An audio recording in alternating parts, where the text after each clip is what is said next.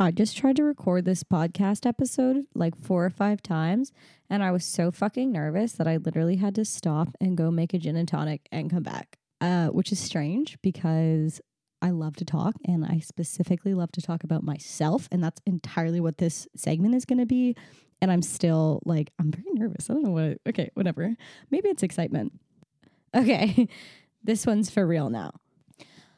This is the introductory episode of my new podcast called Cocktails and Contemplation.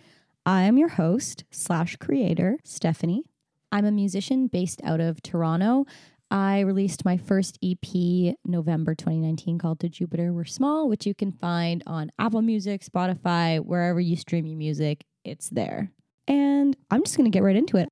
Uh, I decided to start this project as basically a way to kind of harness all of my creative energy that I've been wanting to put into music, but because of the pandemic, I haven't really been able to further my career in any way, shape, or form. So I thought I would start a new project where I could really focus that and work on something that I'll really enjoy and hopefully, you know, you'll enjoy too. Now, let me tell you about the title a little bit here. Part one cocktail. I really love making fun, fancy cocktails. Uh, so I decided to get a book of cocktails I've never tried before and kind of put them together and serve them to a guest who I'm going to interview. And then we're going to rate them and I'll post them on Instagram and you can try them too. That's going to be so fun, right? New new fun things in COVID. And now part 2 which I guess in the title would be considered contemplation, but I think that that noun is probably more subjective because I don't necessarily think that everyone has been contemplating their lives and their profession the way I necessarily have been, but the title rings true for me. So maybe we'll change it for season two if everyone else has been having just a great year and that I'm the only one with this self doubt filled life my puppy's on my lap and she's groaning. If you heard that, my sister and I got a COVID dog. No regrets. She's a French bulldog. Her name is Shelby and she's so fucking cute.